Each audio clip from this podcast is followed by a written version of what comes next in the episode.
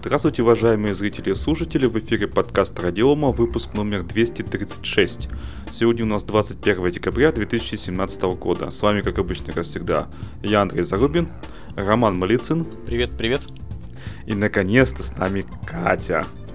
Всем привет. Спасибо за ваши хэштеги. Да, тебя в чате люди ждали, особенно некто жил-добыл, анонимнус. Очень сильно ждали, очень прямо. Я же настраивала. Эта камера такая: дорогой Дед Мороз, подари мне на Новый год новую камеру. С Full HD разрешением. Че, понеслось? Да, понеслась. Первая тема у нас про Apple, что мы очень редко обсуждаем, потому что мы, кроме Кати, по-моему, никто не пользуется продукцией компании Apple. Суть в чём? Все мы знаем, что есть там у них сейчас две операционные системы. Mac OS, которую уже несколько раз переименовывали, и iOS. Они, в принципе, пытались ее скрестить, ну, по сути, ежа с кем там, ужа с ежом. Вот. Особо не получилось. То есть суть в том, что они переносили частички дизайна iOS на Mac OS. Но получалось, видимо, не очень, да и к тому же мы знаем, что MacBook'ов и iMac'ов сенсорных-то так и не было. А там весь цимис, по-моему, именно в сенсорности. Теперь прошел слух от компании Bloomberg, ну это издание такое, все, наверное, знают, о том, что, возможно, теоретически в следующем году Apple представит новую абсолютно операционную систему, которая будет объединять все три основные, скажем так, экосистемы. Это iPhone, iPad и Mac. Вообще, хочется сказать, что такие первые были... это Microsoft со своей Windows 8. Мы помним этот эпический провал, да? Помним? Про который сейчас уже никто не... Про Windows 8, я имею в виду, никто уже не вспоминает. И как бы все сделали вид, что ее уже и как бы и нет. И не теперь было. Windows 10. Но при этом у них стало получаться, стало лучше, но при этом Windows Phone закопали благополучно. Не получилось абсолютно ничего, все сдохло. У Microsoft выруливало направление десктопов и провалилось направление мобильных. У Apple, похоже, все ровно наоборот. То есть мобильные устройства iPad и iPhone сейчас, конечно, рулят, педалят и бибикают. А вот насчет macOS всяких, то у людей вообще жалобы. Жалобы на то, что как-то и сами Apple, и... сторонние производители программного обеспечения как-то подзабивают на эти их устройства, на macOS. Что, мол, Twitter, клиент Твиттера постоянно обновляется под iOS, но при этом как-то редко обновляется под macOS. И это проблема. Или вот, например, App Store обновляется даже не каждый год. Вот с 2014 года App Store, магазин приложений для Mac, точнее, не обновлялся. Катя, вот скажи, ты будешь сильно страдать, если на твоем айфоне App Store перестанет обновляться каждый год? Ну, дизайн. Нет, дизайн. Я практически не пользуюсь App Store с iPhone, потому что он какой-то совсем неинтересный, некрасивенький. Вот, и я пользуюсь, как ни странно, App Store с компьютера. То есть как-то я, в общем, я не думаю, что это важная вещь настолько. Хотя, возможно, я не настолько яблочный пользователь. Возможно. Ну, тут я вообще не понимаю, зачем все вот это делать. Может быть, какая-то будет интеграция, но интеграция у них и так уже есть, довольно плотная. Как бы куда дальше, я не понимаю. А сделать будут сенсорные устройства, разве что. Но мы знаем, что это как бы на экосистеме Windows не взлетело от слова совсем. Но многим ли нужен ноутбук с сенсорным экраном? Роман, вот по твоему опыту, там кто-нибудь из твоих знакомых пользуется?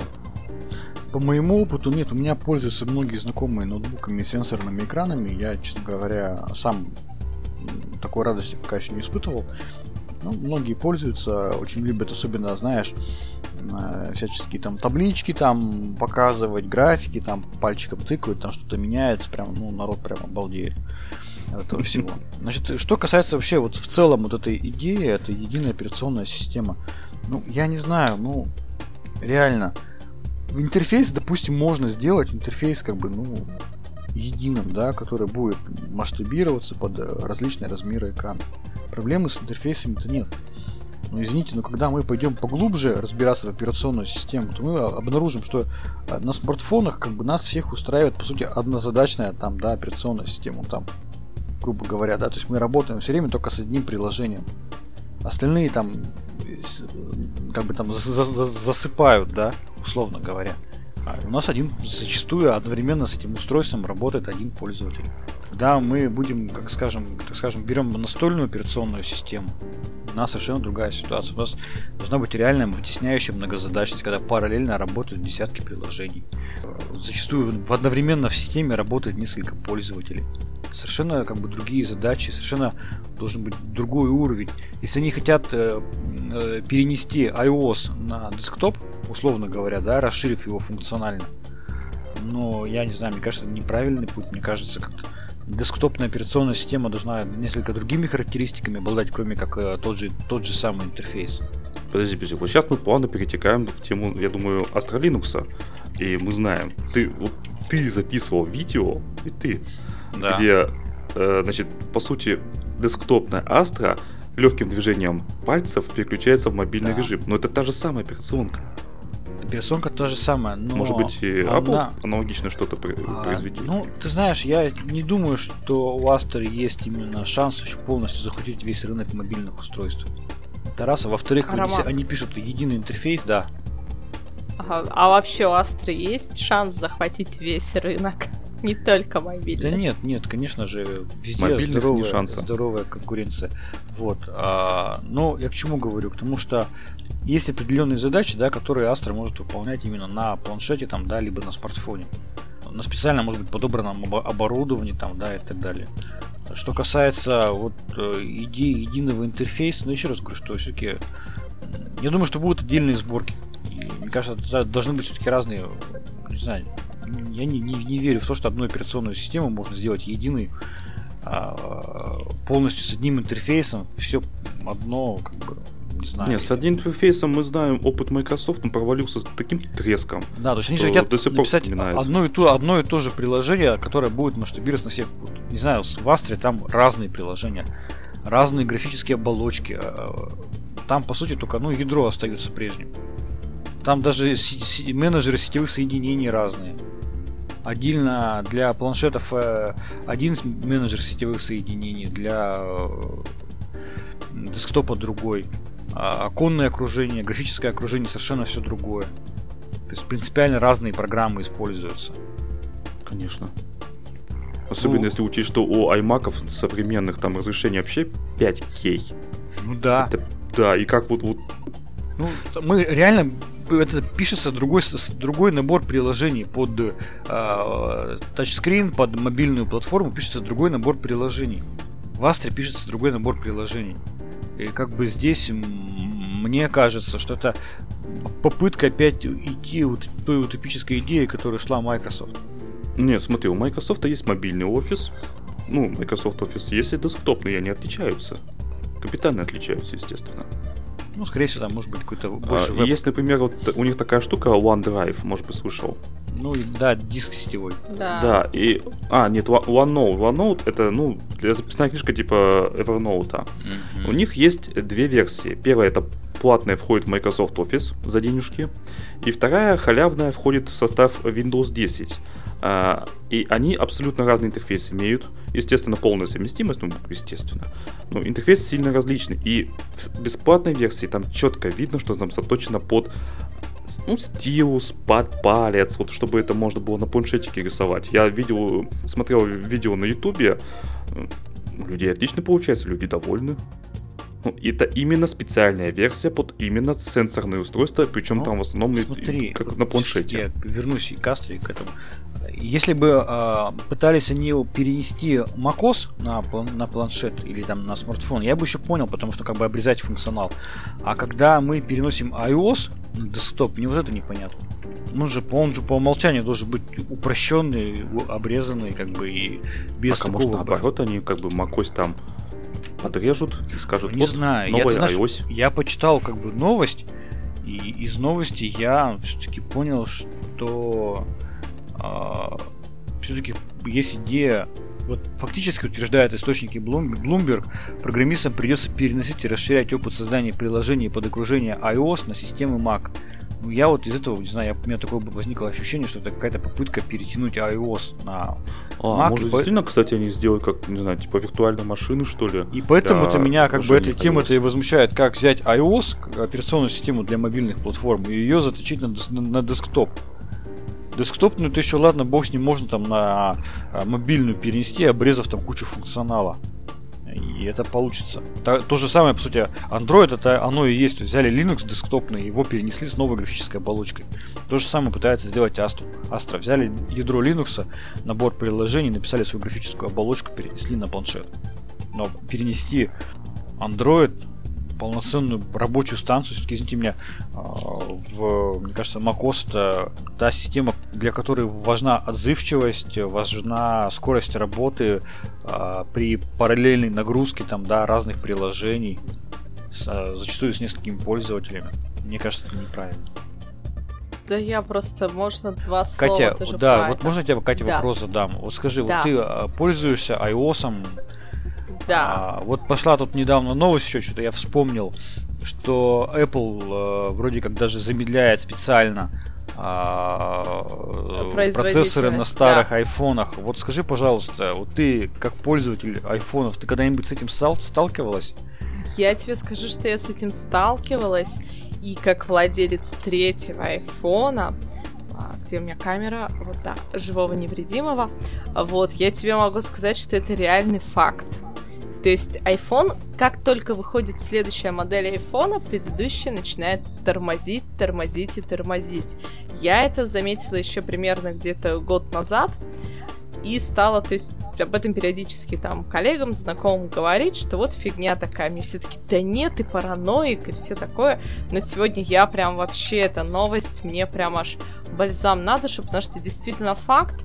Возможно, это делается для того, чтобы люди, которые привыкли к айфонам, просто были вынуждены покупать новые там за 70, за 80 тысяч.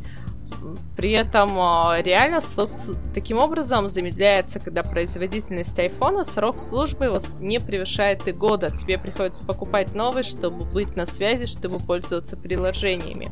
Не говоря уже о том, что очень многие приложения под новые версии iOS практически не обновляются.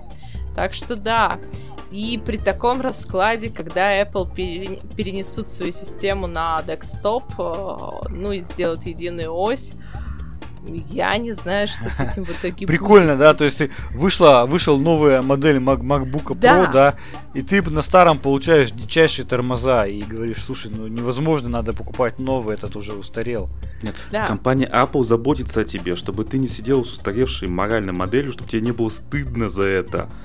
Ты понимаешь? Чтобы у тебя была дополнительная мотивация обновить свое устройство. Ну, все нормально, что ты? Ну, не такой же ценой, господи, блин. Мне кажется, что у них это просто они зашивают в следующее обновление. Как-то что значит не такой же ценой? Скажи спасибо, что не взрывается у тебя в руках. Внимание, внимание, да, у вас устаревшая модель.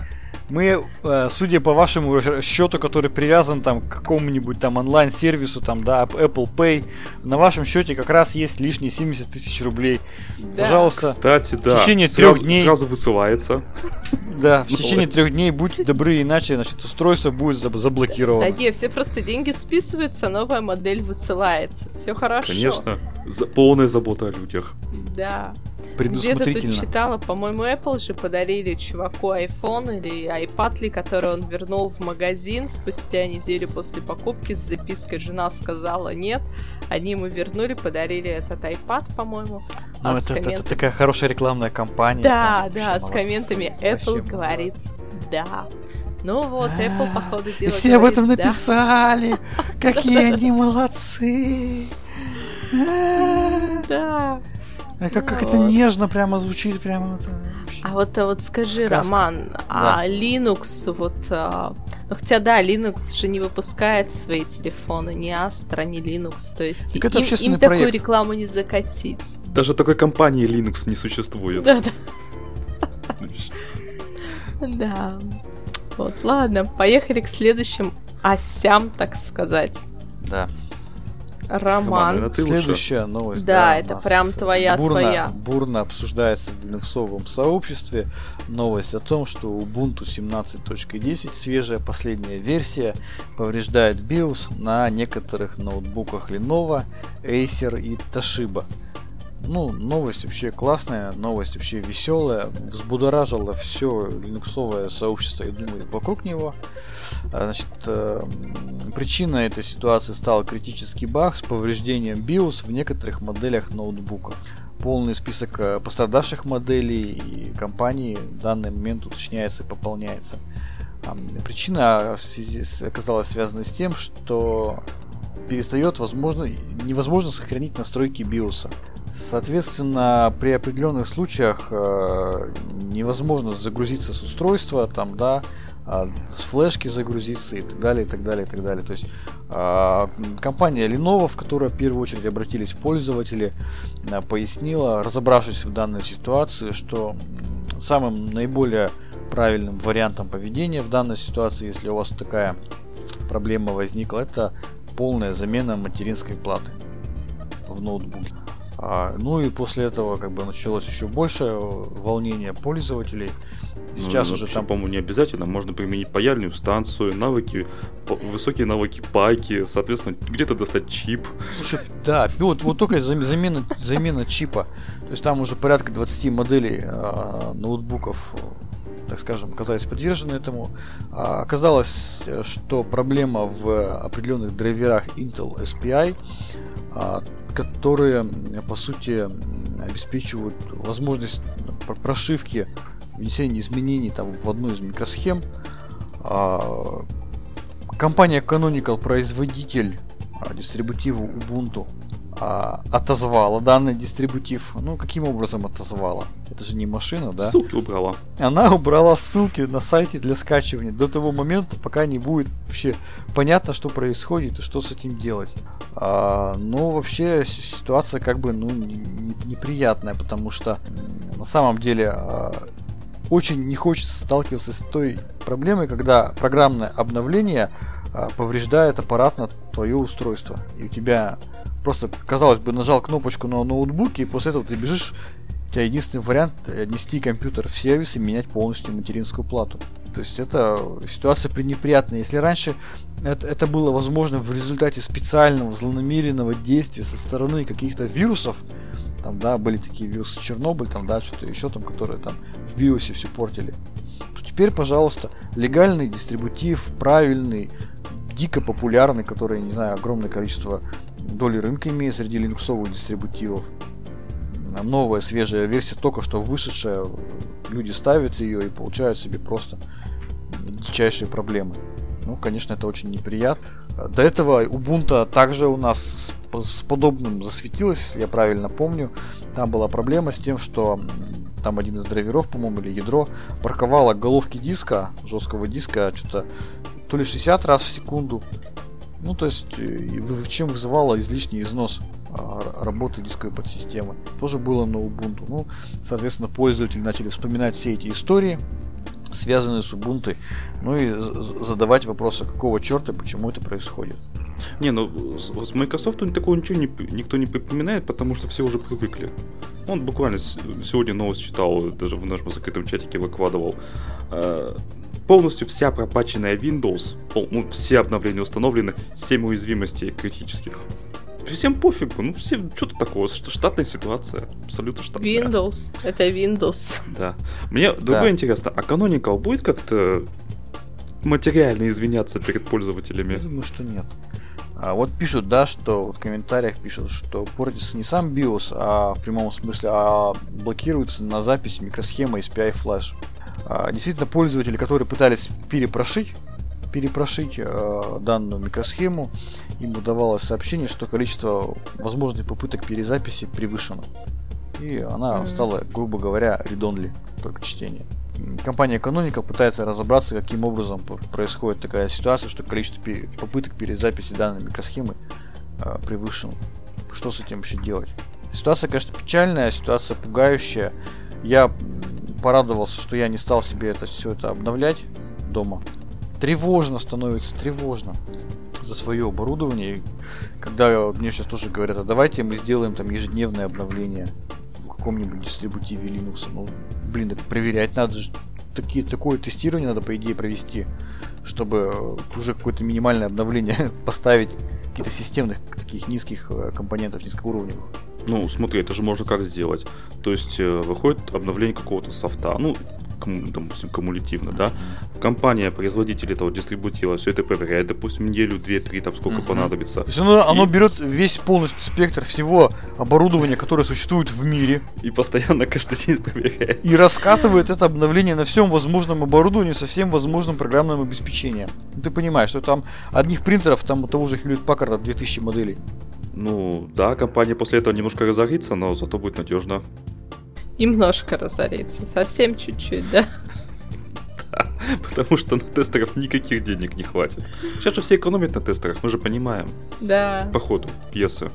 Все искренние компании, там, что вот, производители софта, что там операционные системы, там прикладной софт, игры, особенно игры, это вообще совершенно спокойно считают, что тестеры — это пользователи, купившие там за денежку. Ничего, все довольны. Это раньше там было, ты купил картридж с Dendy, ты знаешь, обновлений не будет. А сейчас что? У всех безлимитный интернет. Ой, у нас кэч-щоп, ничего страшного. Через несколько часов, и там на следующий день выходит обновление, гигабайт другой.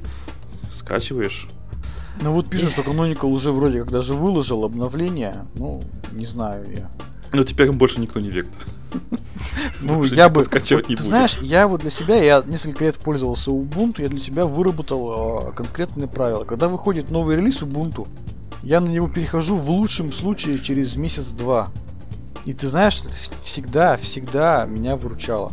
Ну, я вот также обновление iOS скачиваю минимум через месяц, когда выходит, потому что первое обновление, оно содержит такие веселые, но и разбаги, что пока сейчас его все не справят. А напомните, какая-то методика этой разработки современной, там, скрум или что там? Скрам. Скрам, да? Скрам, когда, или я не помню, или какая-то agile, там, да, когда там принципиально нету идеи разработать качественный продукт. Это скрам. Скрам, да, разрабатывается херовый продукт, выбрасывается пользователям, пользователи говорят, что нужно доработать, ты по пожеланиям пользователей дорабатываешь, и в итоге через год путем совместного сотрудничества, вот такого условно в кавычках совместного сотрудничества с пользователями, у тебя получается продукт, который им нравится. Но, блин, это вот как раз вот пример такого скрама, наверное. Давайте мы выложим нетестированный продукт, пользователь нам скажет, что нам нужно доделать, и мы вот точно угадаем их пожелания. Это вот та самая ситуация, когда, мне вот так кажется, у разработчиков есть две модели поведения. Первая модель поведения — это давать пользователям то, что они хотят, и вторая модель поведения — давать пользователям то, что им нужно. И вот по второму-то пути давать пользователям то, что им нужно, идут совсем немногие. Потому что, ну как, это же надо... Пользователи же, они же обычно слабо понимают, что им нужно. Они просто хотят какие-нибудь красивые картиночки. Ну да, в общем и целом. Как обезьяна с гранатой, да. Но при этом, смотрите, при такой методике, как Scrum, по сути, мы получаем определенную эмоциональную привязку пользователей к продукту, потому что они считают, что компания, ну да, вот, ну, они стараются, но они же нас слушают, они же учли наши пожелания, и люди остаются за счет этого верны тому или иному бренду определенное время, пока он их не задолбает своими багами. Ну, так. Да. Ну, то есть, как бы, понятно, что обе модели, они возможны, они приемлемы, но вот, мне кажется, тут, когда касается речи таких, там, компонентов, там, процессоров, ну, представьте, Intel выпускал бы процессоры по такой технологии. Ну, реально, ну, представьте себе. Вот вам паяльник и набор микросхем, да паяйте сами. Так, давайте, мы тут выкатили процессор. Так, ну вы там поиграйтесь, там скажите, какие там у нас провалы в производительности, на каких приложениях, мы там допилим в следующих. Да-да-да, особенно ревизиях. В топовых процессорах за 50 тысяч рублей, да? Да-да-да. То есть в данном случае, когда речь идет о каких-то серьезных компонентах, ну, наверное, я лучше скажу, пусть Intel сам решит, что мне нужно, да, это как бы пусть они решают. А так мне нужно, чтобы был процессор маленький, чтобы он не грелся, чтобы он был красивого цвета, чтобы он был еще прозрачный, чтобы можно было повесить на шею, когда там заменишь старый, просверлил дырочку. Ну, то есть это же можно и идиотских пожеланий. Еще, чтобы была, да, идиотских-то пожеланий можно много напридумывать. Но это из серии того, что хотят пользователи. Да. В чате пишут, еще есть третий путь, сделай то, что нравится тебе, а потом рассказать пользователям, что им это надо. Это путь Стива Джобса, я угадал, да. И путь того же Microsoft, когда они придумывают технологию, да, а потом эту технологию делают модной. Нравится, или не нравится. Делают. Ага, вот, да, вот очень хороший вопрос Екатерина задает в чате нашему уважаемому представителю проекта Reaktos Александру Речицкому. Александр, а вы с Reaktos по какому пути идете? Вы что даете пользователям? То, что они хотят, или то, что им нужно? Или то, что вам нравится? Я думаю, то, что хотят. Все же хотели USB стек, они сделали, пожалуйста. Но никто не тестирует, ты прочти, никто не тестирует обновленный USB. Потому что им доверяют, и так знают, понятно, что все работает, и чё? По-моему, так. Или просто лень всем тратить свое время. Ну да, давайте дальше. Да, тема... Да, я вкратце про это лень тратить свое время. Так посмотришь, сколько некоторые компании готовы платить тестерам. Конечно, тебе будет лень тратить свое время. Это нормально. Вот, ладно. Поехали дальше, да. Андрей, расскажи свою любимую тему. Твоя тема, ты просто... Да, тема меня затронула, точнее наш подкаст затронула, потому что мы наш сайт хостится, на WordPress работает. И тут выяснилась интересная штука. Плагин Captcha. Ну, понятно, чем плагин занимается по названию. Очень популярный плагинчик, 300 тысяч установок. И оказалось, что жил он был, а потом его создатели взяли этот плагин, продали кому-то там. А после этого вышло новое обновление, причем даже не сразу, по-моему, спустя ровно 3 месяца новый владелец, значит, обновил его до версии 4.3.7, проверяйте на своих сайтах. Как оказалось, эта версия содержит вредоносный код, который плагин связывается с определенным доменом и загружает оттуда еще одно обновление, вот левое, которое вообще никак не контролируется с самим WordPress, что, конечно же, запрещено правилами. И вот это уже обновление содержит полноценный бэкдор. Ну, то есть, можно было, соответственно, что, по сути, после этого с сайтом делать все, что захочется. У нас этот плагин стоял. Я как только прочитал эту новость, естественно, тут же его удалил. Даже не стал разбираться, какая там версия, не версия. Пофигу, удалите все лесом. Ситуация, на мой взгляд, довольно... Ну, как бы одновременно и дикая, а с другой стороны, капитализм. Все уже привыкли. Есть продукт, мой собственный, я могу его продать кому хочу. А что там дальше будет с ним делаться, да кого волнует? Продать. И, кстати, такая ситуация, мягко говоря, нередкая, насколько я знаю, для магазина плагинов для хрома. То есть, слушай, как ты говоришь, веб или веб? Веб. По-моему, веб. Я говорю веб. А я говорю веб. А Катя, веб. Ты как говоришь? Веб. Веб? Веб. Мы в Екатеринбурге говорим веб. А вы в Петрозаводчане говорим веб. Понятно. Веб. Так ощущение, что о разных вещах говорим в итоге. Ну, возможно. Значит, на данный момент в репозитории чистая версия старенькая установлена. Нет. Это новая версия. Значит, туда и поместила уже команда безопасности самого WordPress. То есть они сами вручную ее обновили. Ну, там открытый сводный код по понятным причинам. И разработчики инициировали принудительную установку этой версии на все поставшие сайты. 100 тысяч сайтов обратно вот к этой версии откатились. Тут, кстати, меня заинтересовало сразу. Смотрите, принудительная установка этой версии. То есть у них есть соответствующие механизмы.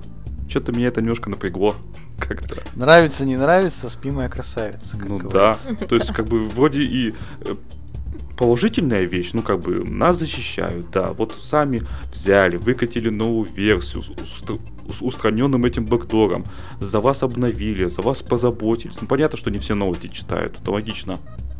То есть большинство людей просто не знало об этой уязвимости, но просто потому, что не интересуются. Это я тут подписан на всякое разное и узнал.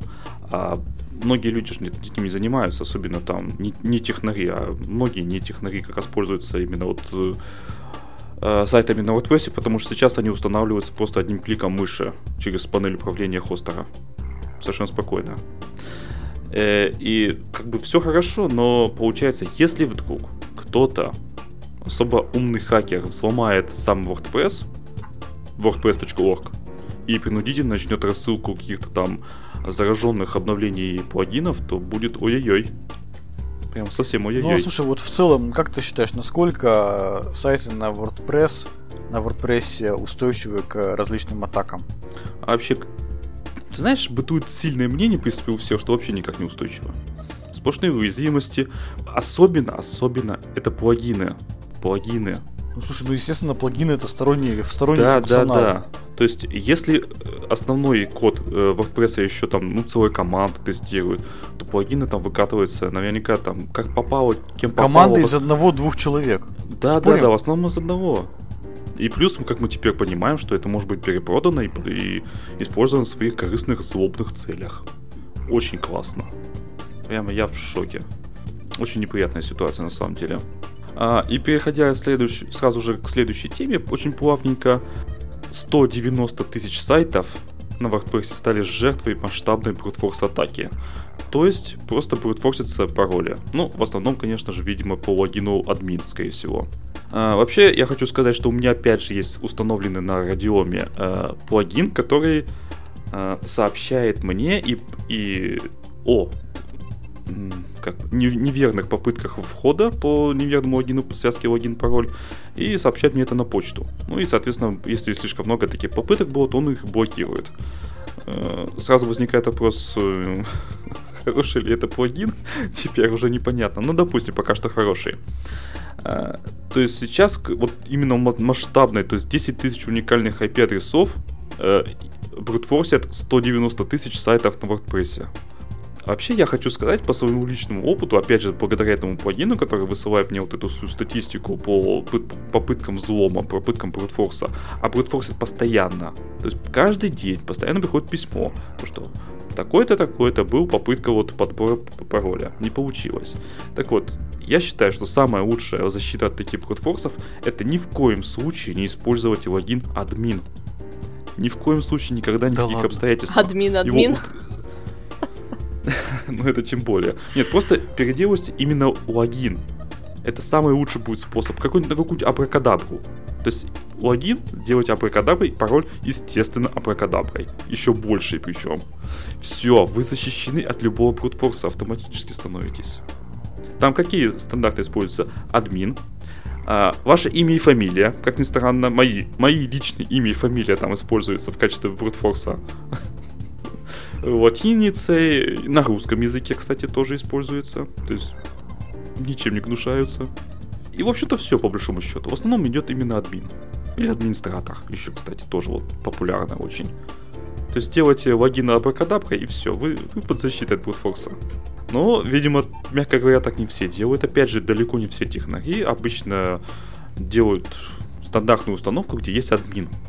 Естественно, никто ничего не меняет, большинство. Соответственно, такие люди ставят простые пароли, потому что, я зайду с другого компьютера, я же не помню, чтобы мне помнить свой пароль, да? Зайти с любого компьютера, там, из поездки какой-то, и там статейку выложить. Удобно, но небезопасно. Поэтому используйте сложные логины, пароли, и используйте тогда уж менеджер паролей. Я, кстати, тут наткнулся, мне тут в одном из чатов подсказали, менеджер паролей, он кроссплатформенный. InPass. Очень красивенький такой, мне нравится, под Linux есть. Вообще клевый. Там десктопная версия, то есть, да, платная, это мобильная версия, по-моему, но мне не требуется, поэтому мне пофигу. И там есть плагин для браузера. Причем для того, чтобы работал плагин, нужно обязательно, чтобы была запущена десктопная версия. Иначе работать не будет. Мне нравится. Ну вот смотри, я расскажу тоже про брутфорсы, очень интересную тему. Мы тут в нашем чатике Linux Security в Telegram, который я перестал читать, потому что вы там слишком много пишете. Да. Слишком много то обсуждали, да, делились информацией как раз таки о наиболее популярных паролях, которые используются для брутфорса. Вот один из, так скажем, участников выложил следующую статистику. Значит, у него 44 тысячи попыток пароль root, 12 тысяч попыток пароль тест, 11 тысяч попыток пароль user, также 11 тысяч попыток Oracle, потом идет по убывающей Postgres, Nagios, FTP User, Ubuntu, Info. Дальше очень интересно, у нас есть там системный администратор сайта kernel.org, там где у нас хостится, выкладывается ядра Linux. Значит, следующая информация по ним. Значит, ну, там за более-меньший период по времени, за несколько дней, значит, 110 попыток пароль, имя пользователя и пароль корг, видимо, это слово kernel.org, 110 также попыток слова просто kernel, потом идет тест, опять user, guest, ubuntu и так далее, postgres, oracle и прочее. То есть брутфорсеры, они не просто там бывает, что пытаются стандартные пароли, да, придумывать для каких-то крупных сайтов, но стараются подобрать именно те пароли, которые могут иметь отношение именно к этому сайту. Ну, естественно, там же надо думать целенаправленная атака, не просто там массовая рассылка. Да, да, да, то есть сталкиваются люди вот именно уже с такими вещами. Вот дальше я смотрю, кто что выкладывал по паролям. Ну, в основном, конечно, это root, user, test, oracle, support и сервис. Такие стандартные пароли, которые вот люди брутфорсили их сервер. А как вот же QWERTY 123? Это вот вообще мой любимый вот, пароль просто. Что у меня сегодня с камерой? Господи, вот. Вот как ни странно, у меня везде стоит, например. Вот была там выкладывали, по-моему, 15 или 20 наиболее частых паролей, которые использовались при брутфорсе. Не помню, ни у кого QWERTY не было. А, надежный пароль, значит, буду дальше пользовать. Вот, ну что, давайте дальше. У нас уже такие темы пошли хардкорные. У нас вчера по всей России произошла проблемная ситуация, с которой, наверное, очень многие столкнулись. Это ситуация со сбоем кассовой техники по всей России. По-моему, не осталось никого, кто бы не знал об этом, кто бы это не обсуждал. Значит, проблема возникла с кассовыми аппаратами производства АО-М и связанных с ним ООО РР Электро Тринити НТЦ Измеритель. Значит, суть в чем, что кассы не могли нормально работать, не могли отправлять данные в Федеральную налоговую службу, но продолжали выдавать обычные бумажные чеки покупателям. Сбой произошел ночью, и по сути все ритейлеры, все продавцы понимали, что если они будут продавать, так скажем, без отправления данных ФНС, там, да, не соблюдая требования Федеральной налоговой службы, то и к ним могут быть применены очень серьезные меры. Очень всех это вызывало раздражение, потому что все-таки это предновогодние недели, да, то есть очень многие люди закупаются, они повышают свою покупательную способность, там, да, и тут вот бац, пожалуйста, продавать никто ничего не может. Нервозность была колоссальная. Очень приятно, как отреагировала Федеральная налоговая служба. По их словам, они уже в 10 утра выпустили письмо с разъяснениями, как вести себя в данной ситуации. Я это письмо увидел попозже, не в 10 утра, но тем не менее в новости указано. А ты не читал? Нет, конечно. Слушай, ты знаешь, там написано следующее, что поскольку вина произошла не... Вина вот в сбое произошла не по вине, так скажем, самого продавца, здесь как бы форс-мажор, то люди, продавцы компании, которые осуществляли продажи с нарушением, по сути, требований ФНС, они к штрафам привлекаться не будут. Ну, то есть, правильный подход. То есть подход правильный, а с точки зрения юридической, ну тоже, наверное, я бы согласился, наверное, это правильно. Потому что действительно вины все-таки административно штрафы, что такое штраф? Штраф — это административная ответственность. А административная ответственность, равно как и уголовная, по большому счету и гражданская, ну, в первую очередь административная и уголовная, она может наступить только при одном: если есть у человека вина. То есть, когда он сознательно совершает какое-то правонарушение или осуществляет некое бездействие, да, сознательно, понимая, что может избежать этого. Ну, в данном случае, естественно, я думаю, что если бы ФНС бы обращалась бы с исками, не с исками, с заявлениями о возбуждении, либо само возбуждало такие административные производства, скорее всего, оно в судах бы проиграло бы. Это был бы большой скандал и так далее. Поэтому сделали они все правильно. Молодцы. Ситуацию с административной точки зрения они разрулили быстро и как бы все хорошо. А с технической точки зрения, по моей информации, по-моему, до сих пор происходит перепрограммирование касс на новую версию, и как бы там все печально. То есть действительно есть люди, которые, есть компании, магазины, которые действительно потеряли значительную долю выручки за этот день. Вот, Андрей, вот ты вот разбирался в этой ситуации, из-за чего все это произошло? Ну, ходят упорные слухи, это неподтвержденная информация, что это сделал специально уволенный или уволившийся программист.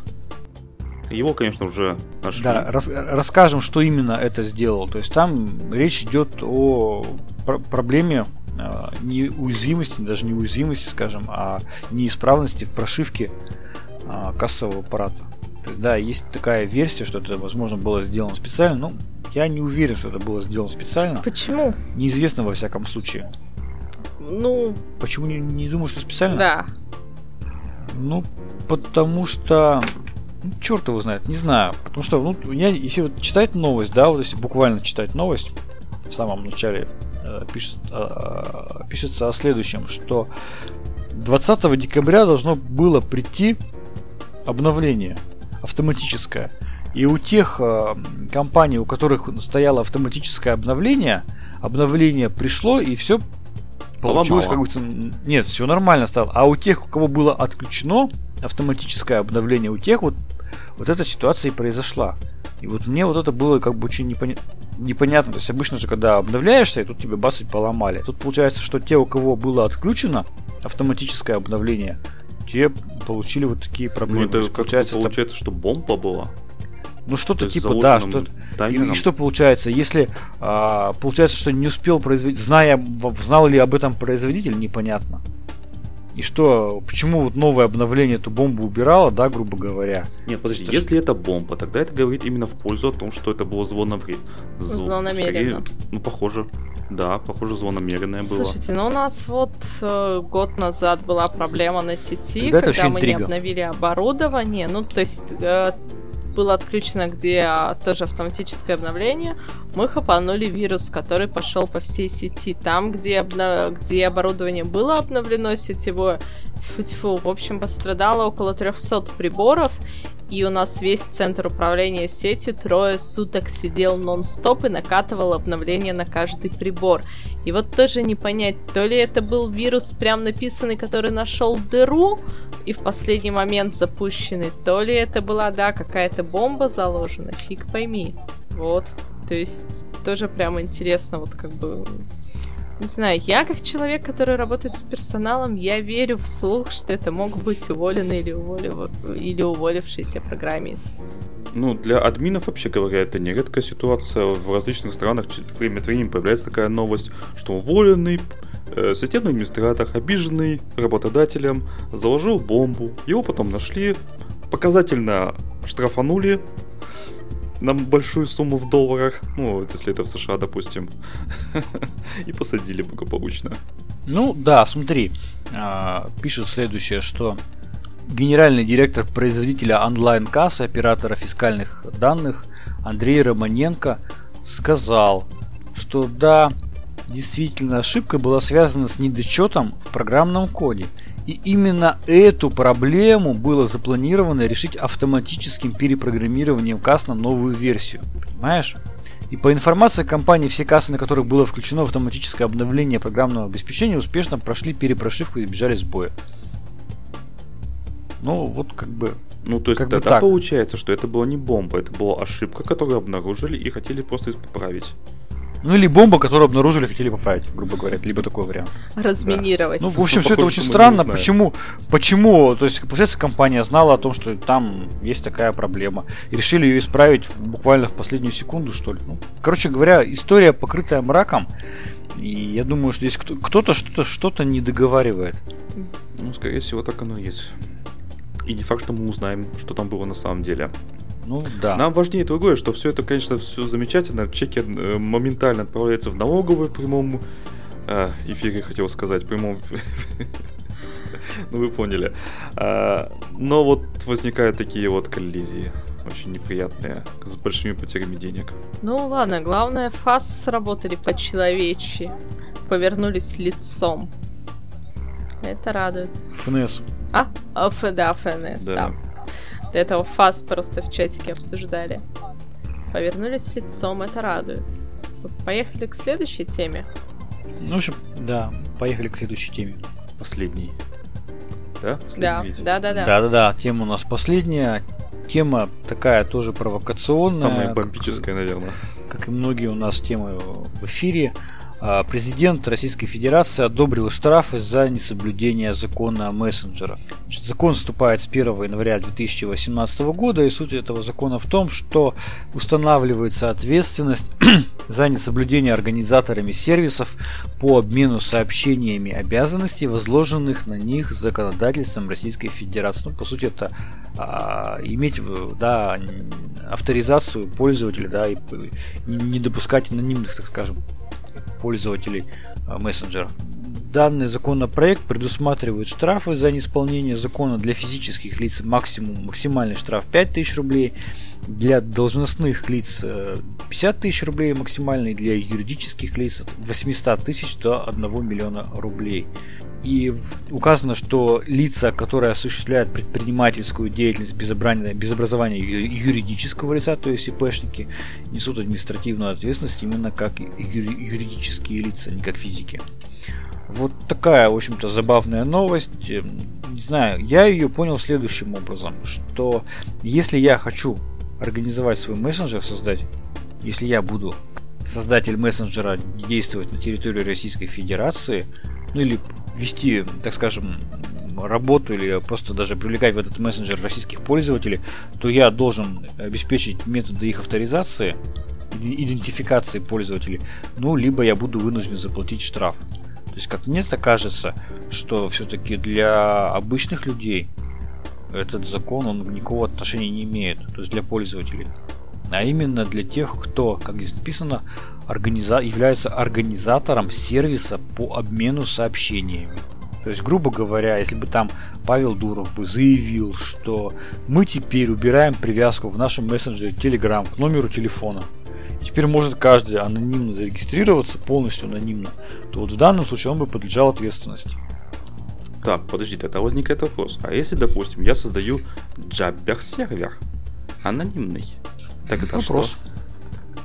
Вопрос. Я согласен, да, что в данном случае, по идее, да, ты.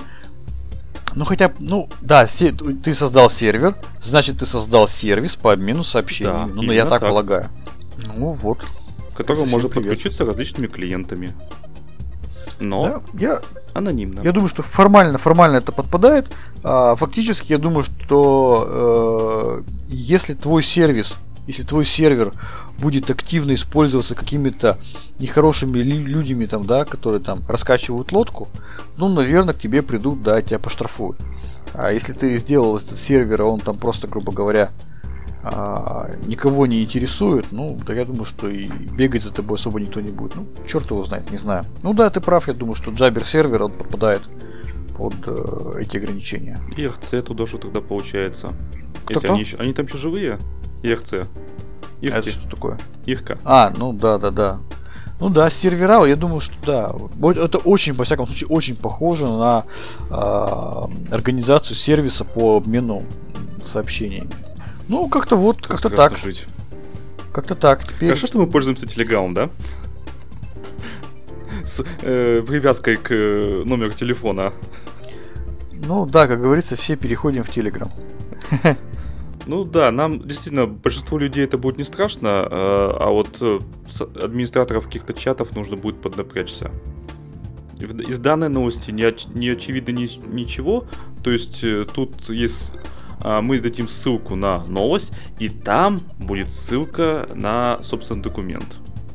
Кто хочет, почитайте. Да, подозреваю, что, возможно, все-таки будут ли пользователи там арендовать зарубежные сервисы, там, да, анонимно организовывать там чаты и все. И потом толком никого, как говорится, не привлечешь ни за что. Ну, в общем и целом, да. То есть можно анонимно создать анонимный сервер на какой-нибудь другой стране. И никто там как бы тебя не найдет. Другое дело в том, что так ты никому не нужен будешь там со своими там 25 товарищами.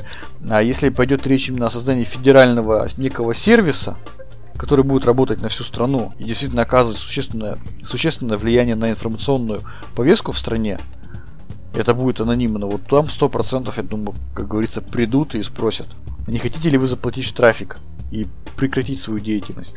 Ну вот как-то так я это все воспринимаю. Ну да. Не знаю. Ну, то есть, как я уже сказал, нас это особо не коснется. Мне кажется, это опять все потом отложит, потому что нет или какой-нибудь системы доказательств, или чего-то еще, ну как у нас обычно там. Тот же самый пример, как операторов обязали перейти в бессетевой роуминг, да, ну то есть отказаться от роуминга. Но потом опять это отложили за невозможности. Не исключено, что здесь тоже, ну, вдруг что-нибудь вжух и всплывет. Хотя... Ну, так законодательство не успевает, да. Причем не только нашей страны, и других стран, за техническим развитием. То есть пока там разрабатывается закон, это же время занимает. Успевает что-то новое обновление выйти, грубо говоря. И что с этим делать? То есть это, по сути, бесконечная работа, борьба с ветряными мельницами. Ну что-то делать надо, а пускать на самотек, невозможно. Как пускать на самотек? Значит, там начнется такое. Ну, в общем, у нас в стране скоро будут выборы. Кстати, информационная повестка в стране контролируется, как мы видим, очень эффективно. И накаляется тоже. Накаляется. А с одной стороны, одной группы лиц обстановка накаляется, с другой стороны... А другой группы лиц обстановка эффективно охлаждается. Вот, кстати, я надеюсь, что наш подкаст все-таки обстановку хоть как-то охлаждает. Мы постоянно призываем не паниковать, читать источники, читать несколько источников, слушать наш подкаст. Обязательно слушать наш потом подкаст, еще раз выдохнуть, донатить нам. Да, кстати, скоро Новый год. На нас что-то подарков до сих пор нет. Камеры до сих пор новая нет. Да. Да. С Full HD разрешением. Вот, ладно. Да. Ну что, давайте заканчивать. С вами был подкаст Радиома, выпуск номер 236 от 21 декабря 2017 года. С вами были, как обычно, как всегда, я, Андрей Зарубин, Роман Малицын. Пока-пока. И Катя. Спасибо, что слушали нас и смотрели. Обязательно пишите нам в Telegram и не забывайте про донаты. Всем пока. Кат. А, подождите.